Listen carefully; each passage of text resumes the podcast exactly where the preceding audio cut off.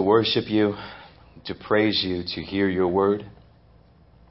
We thank you, Lord, for the, the wonderful opportunity that you've given us this morning to come and to sit and hear and to feast upon the bread of life this morning, your word. God, as your word goes forth this morning, I pray that we would not refuse or reject or ask for signs or ask for evidence or ask for proof. I pray that this morning, God, as your word goes forth, that we would humbly receive your word with joy and gladness, and that your word would be a sweet taste in our mouth, and it would revive our souls. Lord, I decrease that you may increase. I become less so that you become more. I pray, God, that you would move me out of the way this morning, and that my sole audience, God, would be you, and to be faithful to your word. Lord, help me to speak carefully. Help me to, to, to walk fearfully before you this morning, Lord. Lord, and I pray that you would be glorified and you would be honored and you would be magnified. And I pray that as your people leave this place, your word would ring in their ear. Your word would resound in their hearts. Now, Lord, to, to you who is who is able, I entrust this time. And I pray, God, that you would do overly over and above what I could ever expect. And I thank you, God, that you are sovereign over this time. And let your sheep hear your word. In Jesus' name we pray. Amen. Amen. The last time that we were together, we were learning about the, the heart of a false disciple. And we learned that although many people call themselves believers in Christ and possibly even disciples of Christ, we learned that there are a few characteristics of false disciples. Jesus said that people would turn from Christ because of persecution. That people would turn, they would be false disciples because they would be deceived by riches. Others, false disciples, would be lured away by the system of the world. Other false disciples would follow for a little while, and then they would turn to an easier path that was much easier than the narrow road that Christ calls us to. Others would be unwilling to let go of relationships that were apparently more valuable than the relationship of Christ. But ultimately, in John chapter six, those who are turning from Christ, the false disciples that are turning from Christ, are turning from Him not because of the things that we just said. Rather, they're turning from Christ because the words of Christ were too difficult for them to take. And that's it. That is at the, the core of every false believer. Every false believer, eventually, whether sooner or later, will turn from the words of Christ. They will be too much for them to handle. I was listening yesterday to Doctor James White as he was a guest on the Doctor Drew show. You've ever heard of Doctor Drew? The show was discussing the recent actions of Bruce Jenner, who has expressed his sinful nature in wanting to go against the natural design of God and making himself a woman when he was created to be a man. On that panel, the, the guest speakers described themselves all as being spiritual people.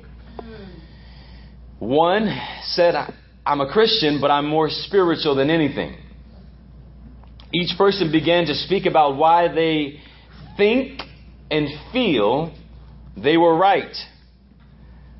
Let me say that again. Each person began to express why they think and why they feel they were right. That their source of authority was, I think and I feel. Imagine if you relied on your thinking and your feeling? Where would you be today if you followed every single one of those whimsical whims? The floor was then given to James White, and he began to ask the question, what is our final authority here? If we can determine what our final authority is, then we will know what our worldview is. Thus, we will see that it's simply we are simply having a clash of worldviews. That your worldview says, my final authority is what I think and feel. Guess what you are now? You're autonomous. You have just made yourself your own God. Ours, on the other hand, is the Word of God, sola scriptura, which means we are not autonomous. We are under the rule and reign of a king. We are in his kingdom, and we pray that his kingdom or will be done here on earth as it is done in heaven. Amen. The crowd went berserk when he said, this man, Bruce, and it's offensive if you call him Bruce rather than Caitlyn, Bruce was made a man. God did not make him a woman. The crowd went berserk. Isn't God loving? Isn't God caring? But when you begin to explain the Word of God and what it says, the people reject it. They don't want to hear what the Word of God says. They want to live by their own word. They want to live by their own authority. You say, well, what's wrong with that? Everything's wrong with that. Are you free to do so? Of course you're free to do so. And you'll, you are also free to inherit the hell that will surely come with that. Humanity desires autonomy. They desire to be their own gods. I was recently sent a text in which the homosexual movement is attempting to post billboards across the country with a cartoon picture of God, with a silhouette of a rainbow in his background that says, God loves gays. This is obviously an attack against who? Against you. Against me, but ultimately against this. Against this. Against God's Word. Against God's Word. Interesting how they're not attacking the Quran. They're not even attacking the Book of Mormon. That's right. They're not attacking the New World Translation. That's right. They're not attacking Hindus and Buddhists. They are going after the one religious group. Well, they won't go after Islam because Islam will really kill them. But Christianity, because we're supposed to be loving and kind and, and, and patient.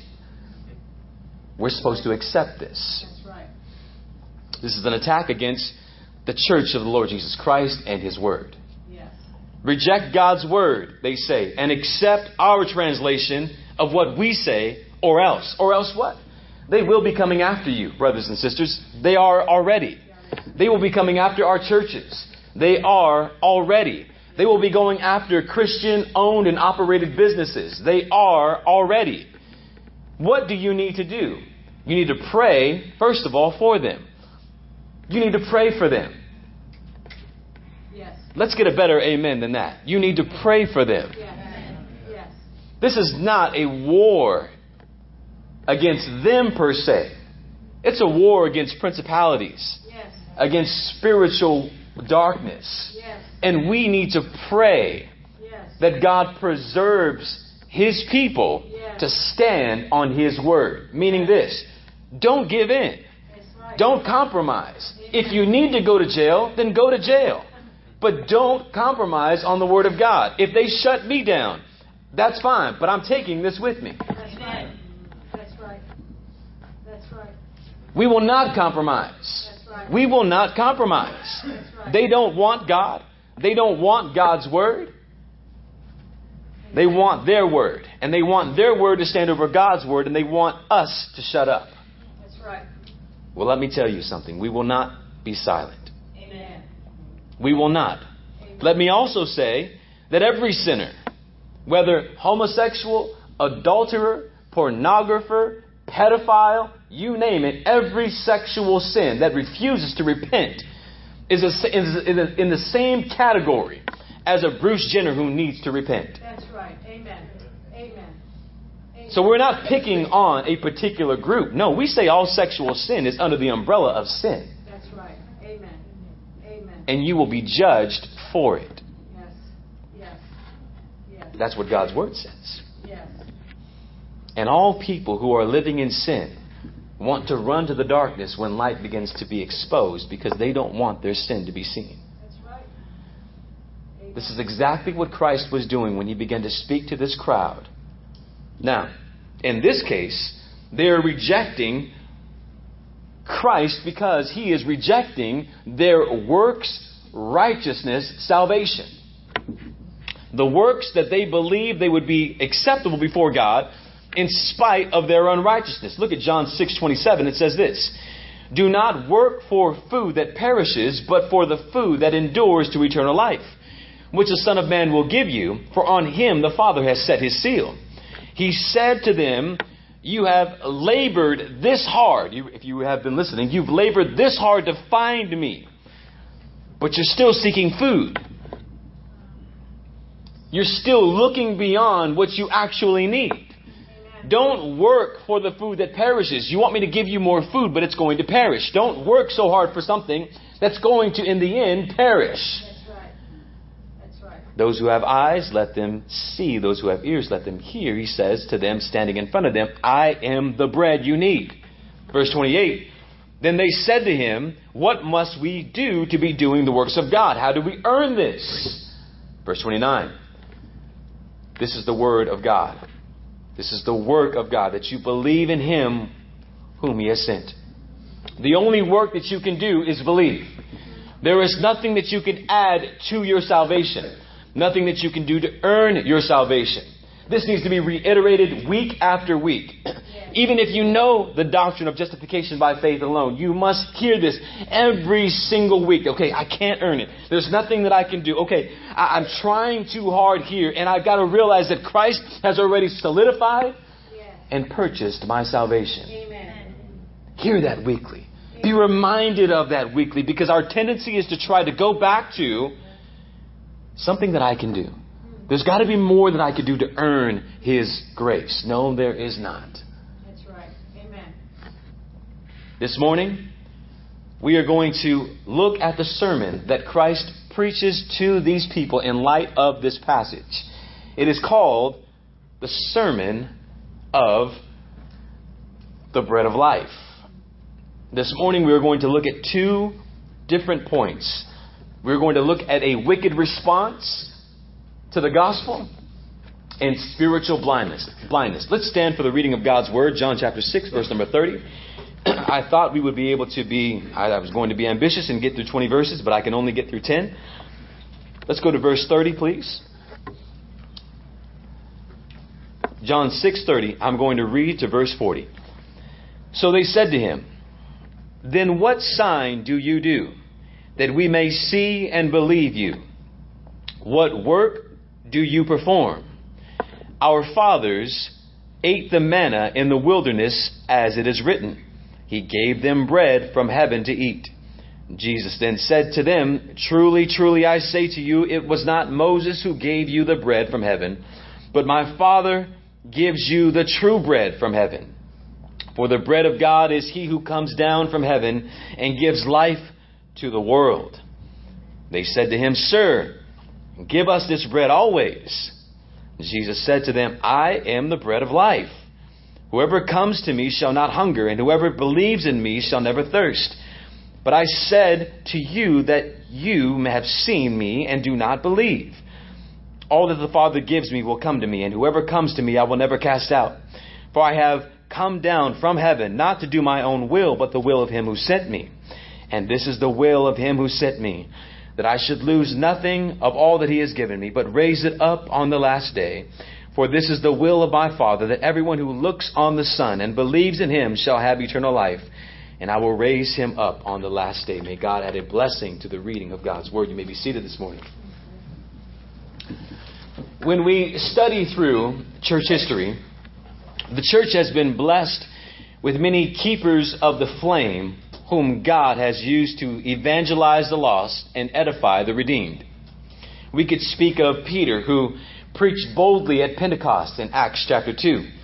We could tell of the apostles who boldly proclaimed the gospel all throughout the book of Acts and also throughout the first century of the church. We could talk about their contemporaries who carried that torch, the gospel of the Lord Jesus Christ, and ran with it proudly. We could mention such men as Basil, John Chrysostom, Augustine, who all explained, exclaimed, and exhorted God's word.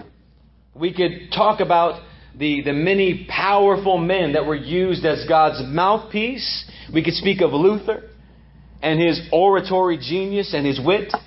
We could speak of John Calvin and his incredible ability to systematically teach God's word, or George Whitfield and his ability to speak in such a way that unbelievers such as Ben Franklin would come out and hear him speak simply because of the passion that he evoked in his voice. Can you imagine Ben Franklin being in the audience? We could speak of Spurgeon, who was known as the, the Prince of Preachers.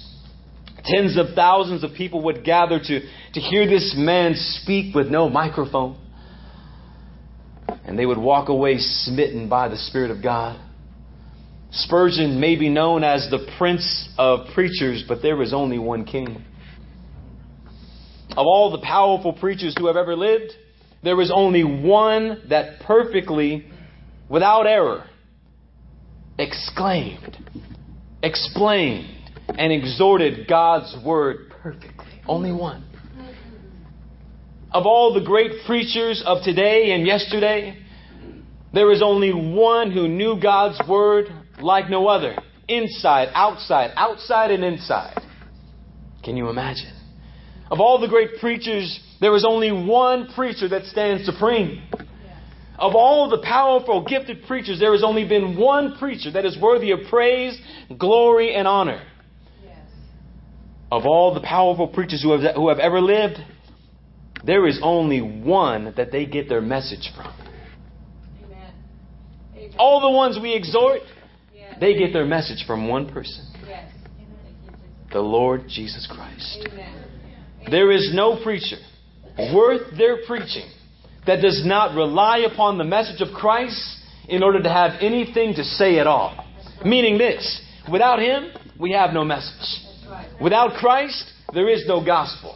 Without Christ, we're not even here. That's right. Amen. Amen. Matthew seven tells us that He taught crowds and they were amazed at Him because He taught as one with authority. Mm-hmm. Luke four twenty-two tells us that all were speaking well of Him, about the gracious words that were coming from His lips, that even His enemies were in awe of His words. Can you imagine? When officers of the temple police reported back to the Pharisees on why they failed to arrest Jesus, here was their answer. Never has any man spoken the way this man speaks. They were confounded by His words that they couldn't even lay hands on Him to arrest Him. We tend to think of Jesus as more than more about being a good doer, a doer of good deeds, a healer, a miracle worker. And why? Because that is what the flesh is drawn to. Wow, look at that spectacular miracle that Jesus did. He walked on water. He multiplied food. We're drawn to the spectacular. We can talk to people about Jesus walking on water, but can you tell people about the Sermon on the Mount? Because I'll tell you this, that people were drawn to the miracles, but they were amazed by His words. Amen. The primary re- reason why Jesus came, to preach. He proclaimed in His hometown, Luke four eighteen, the Spirit of the Lord is upon me because He has anointed me to do what? To preach the gospel to the poor. He has sent me to proclaim release to the captives and recovery of sight to the blind, to set free those who are oppressed, and to proclaim the favorable year of the Lord. Matthew four seventeen tells us that when He began His ministry, what did He begin to do? He began to preach, repent, for the kingdom of heaven is at hand. Amen. What was He doing? For the majority of His ministry, He was preaching. The majority of Jesus' life in ministry was spent proclaiming, preaching, exhorting, explaining. Luke chapter eight verse one tells us that Jesus had a practice of going from one city to the, the other, one village to the other, preaching and proclaiming what? The kingdom of God. Christ was a preacher. Christ is the King of preachers. He faithfully preached repentance. He faithfully preached the kingdom of God, the gospel, to the very end of his earthly ministry. Amen. Amen. The gospel records several sermons. You should read them. Matthew five through seven, Sermon on the Mount. Matthew ten, the commissioning of the twelve. Matthew thirteen, the kingdom of parables. Matthew eighteen, the, the childlikeness of believers.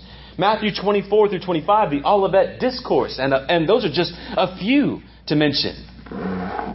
John six twenty-two through fifty-nine records another of Jesus' most famous and beloved sermons, in which he presents himself as the bread of life. When you read the Gospel of John, it's interesting. It appears as if John is trying to get through the miracles as quickly as possible so that he could get to the words of Jesus as quickly as possible. Think about this. Have you noticed that? When you look at the feeding of the multitude, it's described in verse number eleven. Check this out. It says, Jesus took the loaves and having gave thanks, he distributed those, he distributed to those who were seated. Likewise, also the fish as much as they wanted. That's it? ten to twenty thousand people just got fed, and that's all he has to say about it. Look, hey, everybody got fed, okay? Jesus fed everybody. No fanfare. No, and he incredibly took the loaves and magic dust. I mean, none of that stuff. It was simply, he took the loaves and he fed people. Amen. Why? Because the other Gospels seem to go into greater detail about these issues. But John is silent about them, or at least he's quick about them. Here's another one that blows my mind. Then they rowed about three or four miles, and they saw Jesus walking on the, on the sea, drawing near the boat, and they were frightened. I think if you were on that boat, you would have had a lot more to say than, yeah, we were on the boat, we we went about three or four miles out, saw Jesus, got scared, and then we went back. And then you start to talk about all the words that Jesus said. Why does John do this? There is a reason why, and I think saying all of this is relevant to the text this morning. While the miracles of Jesus reveal his divine power, the words of Jesus that correctly define who he is. Jesus. Those are the things that G- John wants to focus on. Jesus is more than a miracle worker. He's the Son of God. He's the Messiah. The signs are great. The signs are wonderful, but they're not enough for salvation. Wow. That's right. Amen. The sign is not enough for salvation because faith comes from hearing. Yes. And hearing what? By the word of God. Romans chapter ten, verse seventeen. Yes. So, you cannot be saved unless you hear what? The Word of God. Yes. Yes. Faith comes by hearing. Hearing what? Yes. The Word of God. Yes. That's why Paul goes on to say, and how will they hear unless a preacher goes? And how will they go unless they're sent? And then he goes to the final, and how blessed or how beautiful are the feet of those who bring the gospel. Amen. Amen. Amen? This crowd is a perfect illustration of this complete truth. The crowd is enjoying the benefits of his miracles, but they're hostile. To what? His words. Do, are you, are you getting that? Are you seeing that as we're going through this? The crowd loves the, the, the excitement, the entertainment. The crowd loves all of these spectacular things, but when you begin to speak on the Word of God, then you have a crowd like you have today at R B C. And at the end of this chapter, it will get even smaller. Hopefully this church is not. Verse. Uh, let's go to number one.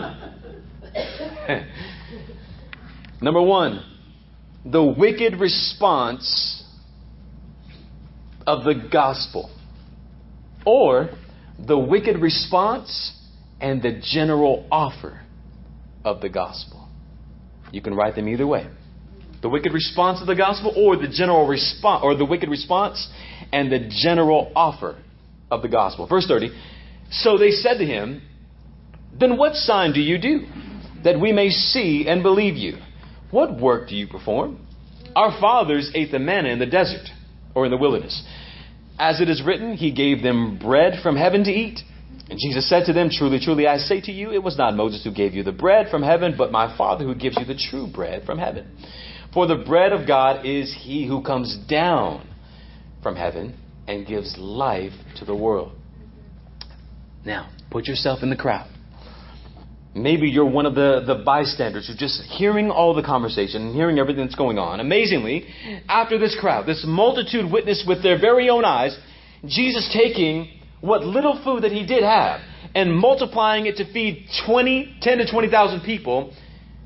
They asked Jesus after his words, "Prove it." Maybe that went over your head. He just fed ten to twenty thousand people.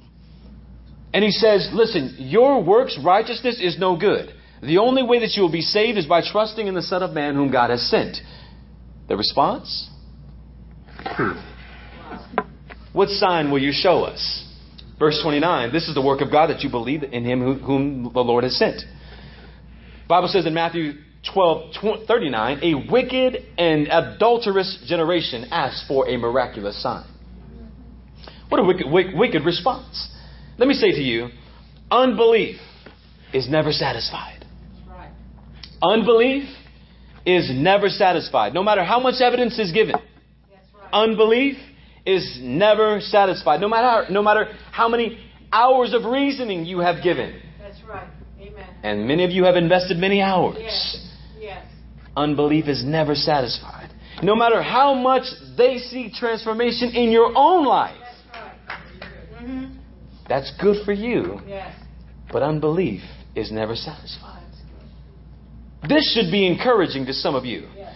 Because in your attempts to witness to friends and family, it appears that you have memorized every verse, yes. That you have, have memorized every fact that you can think of in order to witness to them, and it's never enough. That's right. Why? Because unbelief is never satisfied. Even if it is satisfied, there may be a response of, well, I believe all that and I hear all that, but I'm just not ready, and it, and, and I got to work on me for right now. That's right. That's right. Luke sixteen thirty-one tells us that those who reject the truth of God's word will not believe, even if someone rises from the dead. And you did rise from the dead, didn't you? Yes. And guess what? They still don't believe. Wow. In spite of all that. Even if Jesus were to show up himself, shake their hand and introduce himself as the King of Kings and Lord of Lords, they would still say, "Nice to meet you, Jesus, but just not right now." Why? Because their hearts have been hardened to the knowledge of truth. Their eyes are still blind and they are walking in darkness. Is that your fault? No, it is not. Is that God's fault? God is sovereign. And God will have mercy upon whom he will have mercy. We'll get to that. Jesus exhorted the crowd to believe. But instead of believing, they what? They demanded another sign. What did they really want? Now, here's what's interesting. It sounds like they're trying to hustle Jesus. Because yesterday, they had a great dinner. I mean, can you imagine the food that Jesus could make? Bread and fish, it probably was better than anything that you can imagine. But here's their response. They said, "Show us a sign, and here's what the sign we want to see from you." Verse thirty-one, "Our fathers ate, ate the manna in the wilderness. As it is written, he gave them bread from heaven to eat." What are they asking Jesus to do? Prove it. Give me some more bread. Our fathers ate bread. Give me more bread. You think you're greater than our fathers? Give us bread every day. Because what are they saying? Our fathers ate bread every day, right? So if you think that you're up there with Moses, then give us bread every day. I bet you they were even willing to stay on that mountain as long as Jesus fed, fed their bellies every single day. Interesting. Their wicked response was wicked, not only because they demanded Jesus to, to give them a sign, but their request was self-centered. More food. How many times have you asked God to prove himself? Oh. What did you want? What were you asking him to do? And what did you learn when you found out that God cannot be commanded? Wow, that's true. Amen. Matthew four seven, Luke four twelve, both quote Deuteronomy six sixteen that says, "Do not put the Lord your God to the test." Mm. Wow. Okay, God, if I do this, will you? Mm-hmm. Okay, Lord, if I go here, then you have to show me somehow, some way that you're going to. Who do you think you are? That's right. You're going to bargain with God? You're going to make a deal with God? Please. And that may be God's response to you. Yeah. Please. Jesus had no intention of playing their game. That's right. He had no intention of gratifying the wicked response of these people. That's right. You may ask, well, why wouldn't he? If he really wanted people to believe in him, then why would he not show them a sign so that they would believe? Why, why didn't God just show up on the Doctor Drew show and say, "Look, everybody, I'm here, I'm real"? That's right. Then the world would believe, right? No. And ultimately, about them, I can't answer that question. But here's what we do go back to. Luke sixteen nineteen through thirty-one. This is, a, this is the rich man and Lazarus, the poor man. Ultimately, the rich man went to hell. And in hell, he realized that he was wrong. And so he calls out to Abraham and says, "Abraham, go to my brothers, or send Lazarus to my brothers to tell them about this place." Abraham says, "No, I'm not going to do that." The rich man says, well, well, send someone to go and, and speak to my brothers, because I don't want them to end up in this place. And you know that the response of Abraham was this: they have Moses and the prophets. Wow. They have this. Amen. If they're not going to listen to this, they won't listen to anyone, even if someone comes back from the dead. Wow. Wow. Amen. That's right. That's they received their revelation. Yes. You've received your revelation. Yes. You've received natural revelation. Look at the sun. Look at the moon. Yes. That did not just appear from fungus. Yes. However you want to reason that. Yeah.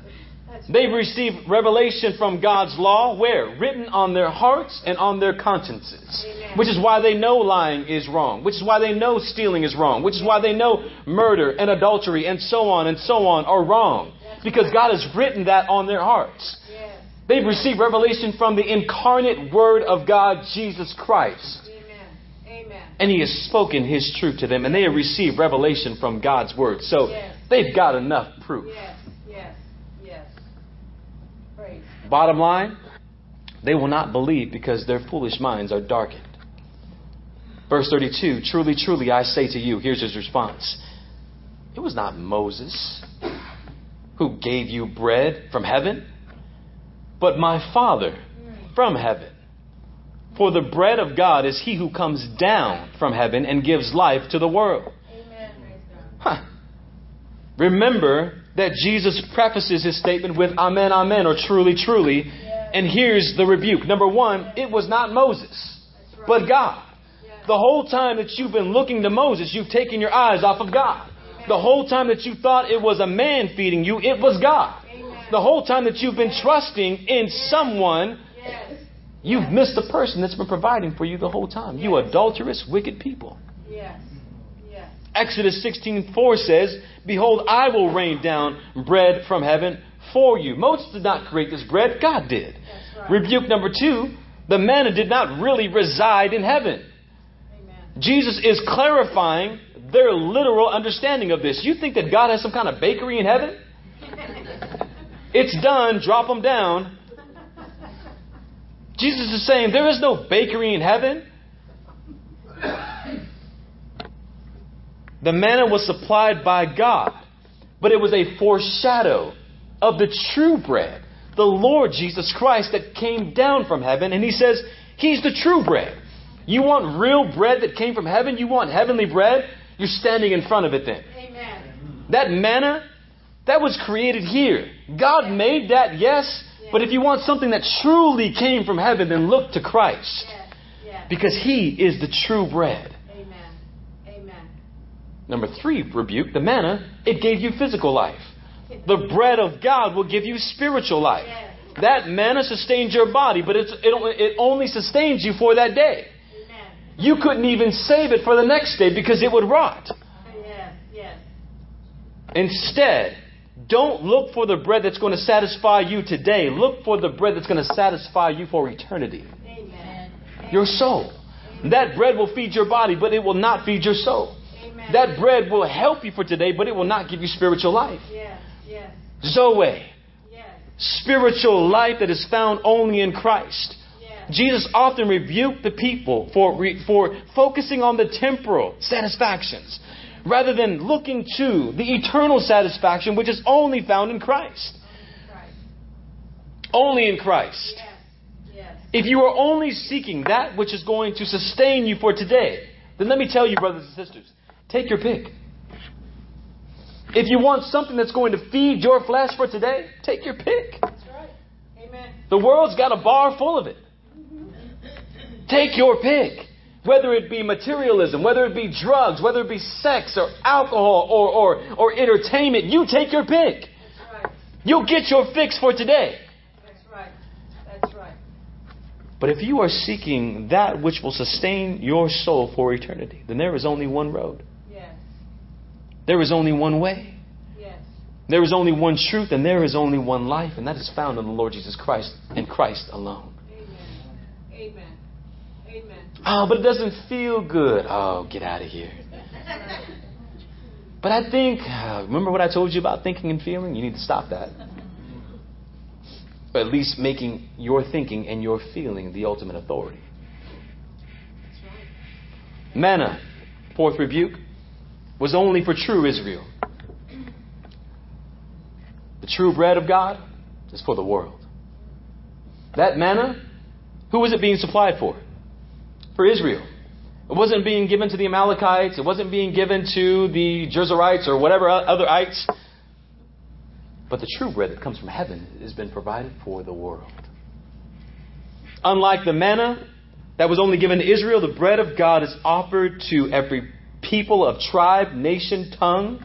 God offers salvation to all who believe. To all who believe. Or the believing ones of Christ are given salvation. Regardless of nation, race, creed, background, economic status, social status, age, gender, the bread of God is given to all who believe. Amen. Amen. Amen. The bread of God is given to all who believe in spite of their sinfulness, in spite of their selfishness. What is Christ doing? He's offering Himself. He's making a general call of the gospel. Can you imagine? These who are saying to Him, give us another sign, He's saying to them, come if you believe. Number two, the reason why they would not is because of their spiritual blindness. Verse thirty-four, they said to Him, Sir, give us this bread always. And Jesus said to them, I am the bread of life. Amen. Yes. Whoever comes to me shall not hunger, and whoever believes in me shall never thirst. But I said to you that you have seen me, and yet you do not believe. All the Father gives me will come to me, and whoever comes to me I will never cast out. For I have come down from heaven not to do my own will, but the will of Him who sent me. And this is the will of Him who sent me, that I shall lose nothing of all that He has given me, but raise it up on the last day. For this is the will of my Father, that everyone who looks on the Son and believes in Him shall have eternal life, and I will raise him up on the last day. There is so much there. But think about this. Jesus gives them a, an invitation to believe. He gives them an invitation and says, there is bread of life for you. And here's the response. Bread? Where's the bread? You got more bread? I want bread. Jesus wants to, I mean, slap someone in it. You're still thinking about, okay. Though you have seen and heard. The audacity that they have to ask Jesus for more bread. You mean that there's better bread that you, that you gave us yesterday?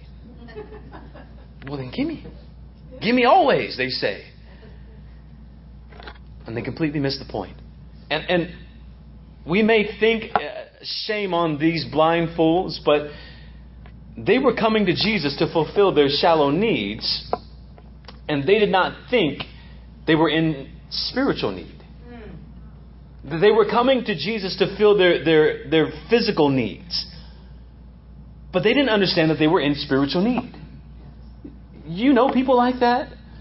That when you talk to them, they don't understand the desperate situation that they are in, that they desperately need Christ. Yes. They think they're okay. Yes. You know they are toe up. Yes. They think they're fine. Yes. Yes. And you are so sad because you cannot convince them right.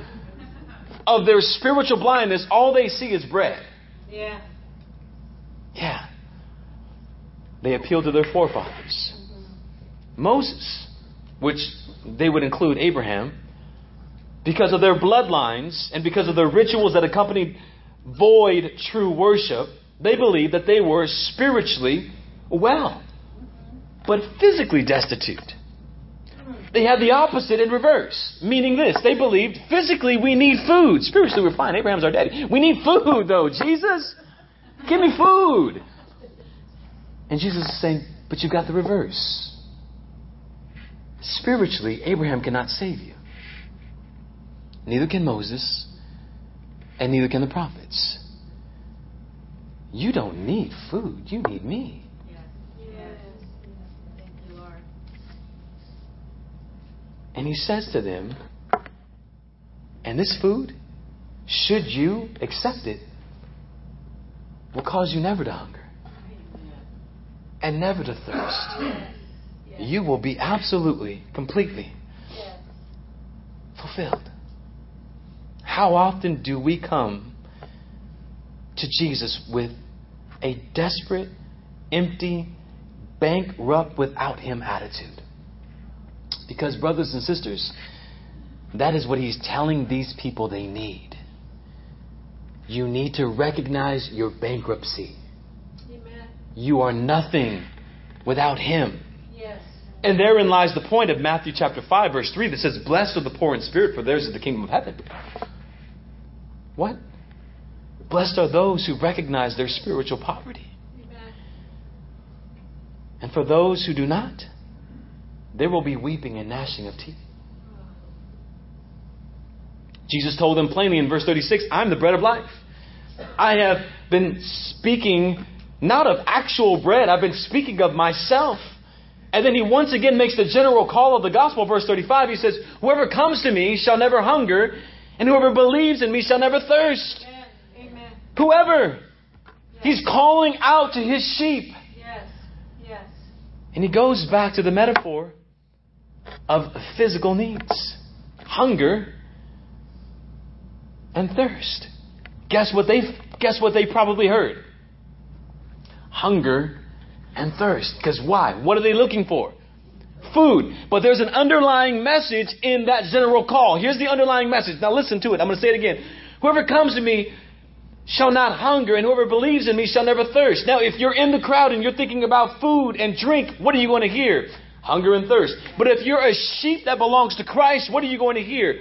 Come and believe. Do you hear that? Yes. That you can you can hear this message, but if you belong to him, there's something else that stands out to you that says, wait a minute, I can come to you, and all I need to do is believe? Yes. Yes. And then the other one is saying, okay, what kind of food is he going to make for me? Because I'm really hungry. What are we talking about? We're talking about the sheep and the goats. Yes. Yes. And as this general call comes out, his sheep are hearing come. His sheep are hearing believe.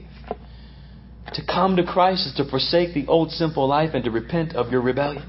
Yeah. Turning to Christ alone for your salvation to be saved from the wrath of God. Amen. Amen. Which is upon every single person that trusts upon himself or yes. themselves yes. for salvation. Yes. Yes. Spurgeon said, you and your sins must separate, or you and your God will never come together. Wow.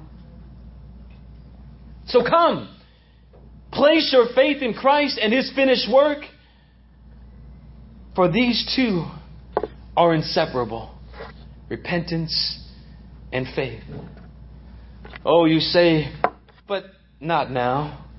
Oh, you say, but it doesn't all make sense. Or or you say, oh, I must go say goodbye to my loved ones. Or you say, let me first go bury my parents and then I will come. Or you say, my work schedule is too busy and I can only come a few times a month. Or you say, I have a hobby that I'm not willing to really let go of yet. I have a birthday party. I have an event. I, I, I, I, I. That's right. That's right. That's right. That's right. Well, I hope yes. that it all pans out for you in the end. That's right. That's right. Because I know it won't. Verse thirty-six, but I have said to you yes. that you have seen me and you do not believe. Wow. All that you've ever wanted and needed is standing before you. All you need to do is come and believe. And that hunger and thirst, that's secondary, it will be satisfied. But you're spiritually blind. Your hearts are darkened to the truth. As your forefathers wandered in the in the wilderness, the word that they heard did not profit them because it was not united to faith. To those who heard, Hebrews four two. The miracles and the signs, they only wanted Jesus to give them more miracles and more signs. They were not willing to believe. And was it Jesus' fault? Did he somehow fail? Did he somehow walk away kicking rocks saying, dang it, I'm no good? Verse thirty-seven, no. All that the Father gives me will come to me. And whoever comes to me, I will never cast out. Think about this. Think about this now. All that the Father gives to me will come to me. Is there a number that God knows, the Father, that He has set us apart to come to Christ? Absolutely. Because Jesus would not say all that the Father gives me will come to me unless there was a number or a people set apart for Christ. Yeah, He knows. So is Christ disappointed? No. Because those who belong to Him will come to Him. Those who belong to Him will come to it. It was all within the plan of the sovereign God who know, who knew all, who knows all, and all who belong to Christ will come to Him. All. I had a person say to me, you say all doesn't mean all and world doesn't mean world. Well, you're right, sir. Because all is the collective body of chosen believers that belong to God before the foundation of the world, Ephesians one four. It is not all without exception. It is all with distinction. We are, you are, the believers. Those who have trusted in Christ. Listen, you are a loved gift from the Father to the Son. Do you realize, what are you known as? What is the church known as? Is it cold in here? Oh, can you turn it down? What is the church known as? What is the church known as? The bride. Who's the groom?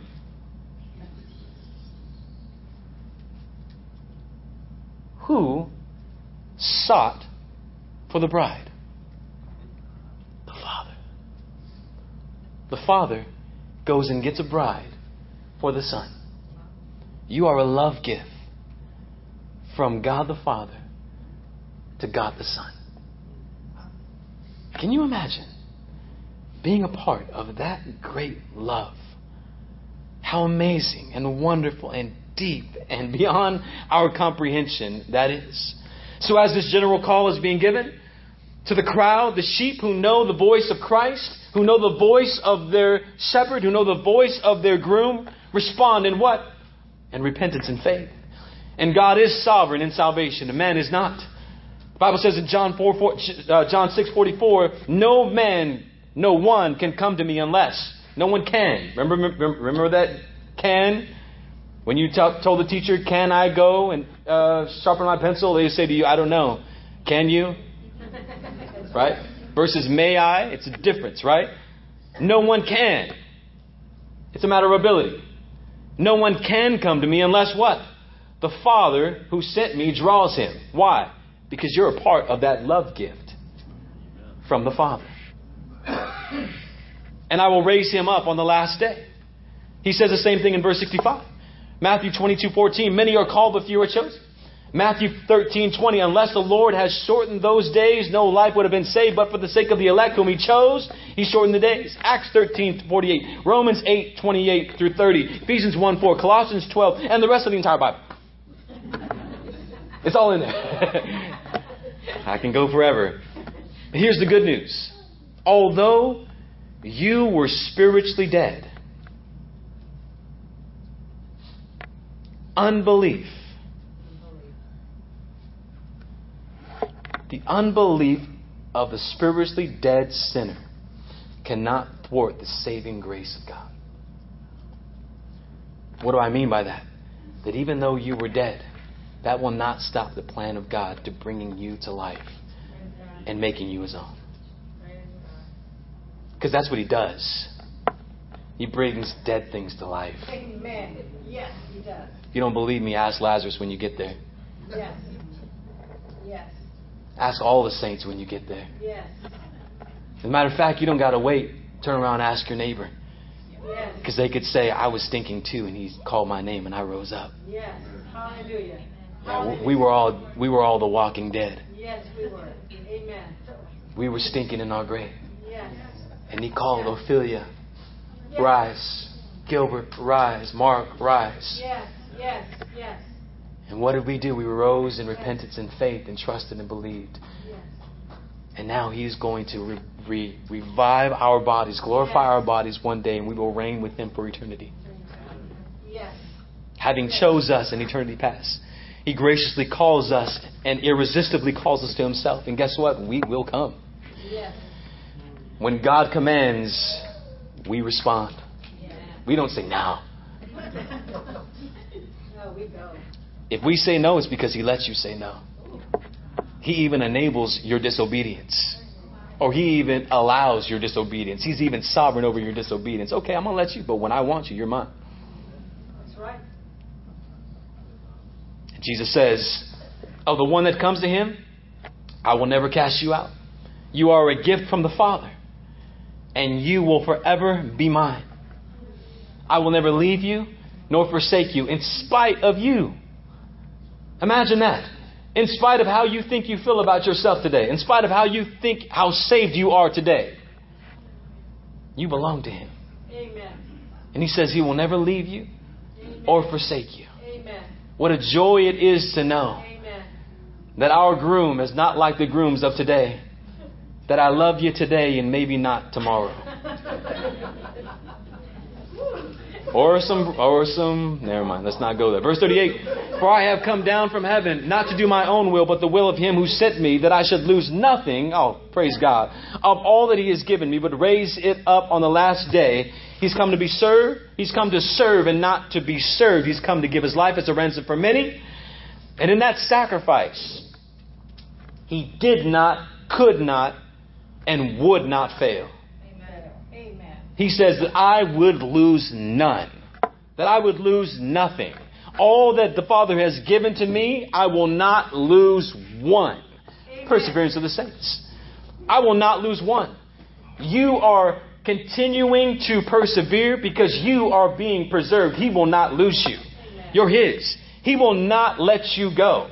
You belong to him. Amen. Praise God for that. Amen. Glory to God for that. You belong to him. He will hold on to you. You will not be left to the wayside. He is going to hold on. And how many times have you thought, I, I think I might lose it right now?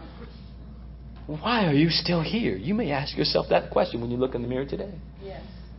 How am I still here? Is it because of my own strength and because of my own willpower? You must be crazy. It's because the saving, preserving grace of God that is said, I shall lose none of whom the Father has given to me. To God be the glory. To God be the glory. Verse forty, and finally, for this is the will of my Father, that everyone who looks on the Son and believes in him shall have eternal life, and I will raise him up on the last day. Doesn't sound like a repeat of John three sixteen. Yeah. What has John the, the apostle been doing this whole time? But these things are written so that you may believe. but that these things are written so that you may believe and have life in the Son of God. What a gracious Savior we have. This gives us insight into this. And I think it's so important because he offers, they reject. He offers, they reject. He offers once again in verse forty. And you're going to find that they reject again. But it gives us insight into pleading for the gospel. It gives us insight into pleading when you present the gospel. It gives us insight into making a deep and passionate plea to follow Christ, to believe in Christ, to turn to Christ and be saved. For who wants someone that is not passionate about their own plead? No. When you plead with someone, when you share the gospel, don't be passe about it. This is a life and death situation. Amen. Your life is on the line. Amen. Tell them your life is on the line. My wife was recently in Susanville for a week. And every single person, every single family member that she got in contact with, they stayed away from her because they all knew. Yes. She's coming with it. She's coming with it. And she cornered three people. And every single time, you don't have time. That's right. You think this is going to last forever. Yes. The wrath of God is upon you. Yes. Yes. You think yes. that tomorrow is going to be here yes. for you and that maybe one day when you're ready, what if it never comes? That's right. That's this right. must be your plea. This must be your passion. What if yes. it never comes? Yes. What will you do? Yes. Yes. And at the end of this, you can say, "My blood is, your blood is not on my hands." Yes. Hallelujah. Because with all my heart I have pleaded with you, but in the meantime yes. I'll be praying for you. Yes. Yes. And I'll be praying that God mercifully yes. withholds the day yes. of judgment from you. Yes. So that you may believe. Amen. Amen. Oh, it's that dire. Yes. It's that desperate. It's that deep. When yes. you're on the when you're in the parks, brother. Yes. That's how we should be crying out. Yes. When we're in the prison, sister. Yes. That's how we cry out. Yes. Why do you think I preach to you the way I do every Sunday after Sunday, even though I know many of you are here here are saved? Because this is the way we preach when we believe the gospel. Yes. Hallelujah. Amen. Hallelujah. That today is the day of salvation. Yes. Come. Yes. You who have ears, yes. you who have eyes, come and believe on the Lord Jesus Christ. Repent and trust in Him yes. for your salvation.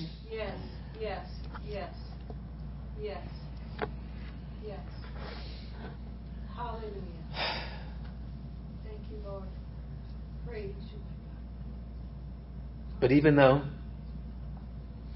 he knew those were in the crowd, there were some that he knew were not his, correct? Yes. Then why didn't he just go to those that were his? Because they would never be able to say, "You never told me." Amen. I told all of you. But they're condemned. Yes, they are. And it's their fault. How? God is simply allowing them to have what they want. Their sinfulness. But God, you need to be careful. Who are you to question man, uh, question God, oh man? Read Romans nine. Read Job. Read the life of Joseph. Read about God's sovereignty throughout the Bible. Yes. Yes. As we turn to the Lord in communion, yes. we rejoice because we have responded in faith to Him. Amen. And one of the great benefits of responding to Him is being able to fellowship with Him in His supper. I remind you of the words in which the supper was instituted on that night. You broke bread. I say that again. Since we are speaking about the bread of life, on that night He took bread and He broke it. And He says, "This is my body that is broken."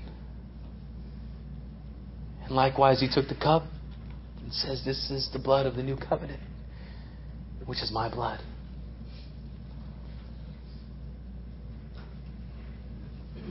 He would soon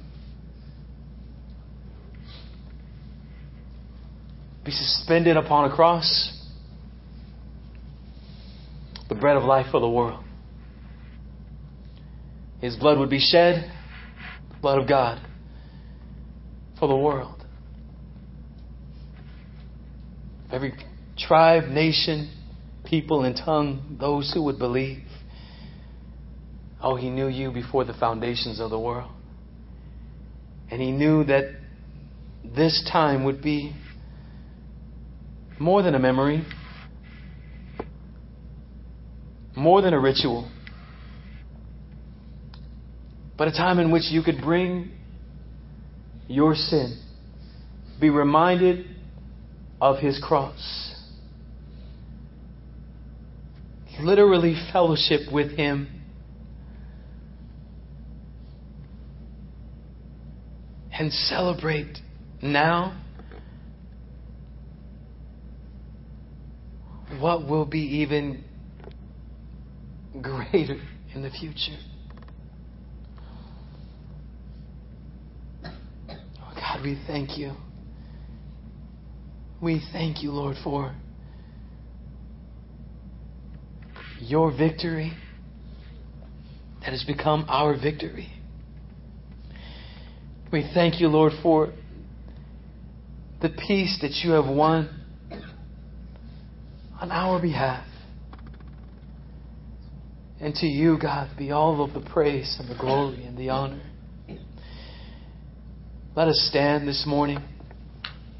And I welcome all of the saints who are a part of a believing body, members of the body of Christ, members of a local church, baptized, repentant believers. I welcome you to the Lord's table this morning as a means of grace to remind you of His grace. Let us fellowship with Him this morning in this unique and special way. Would you come?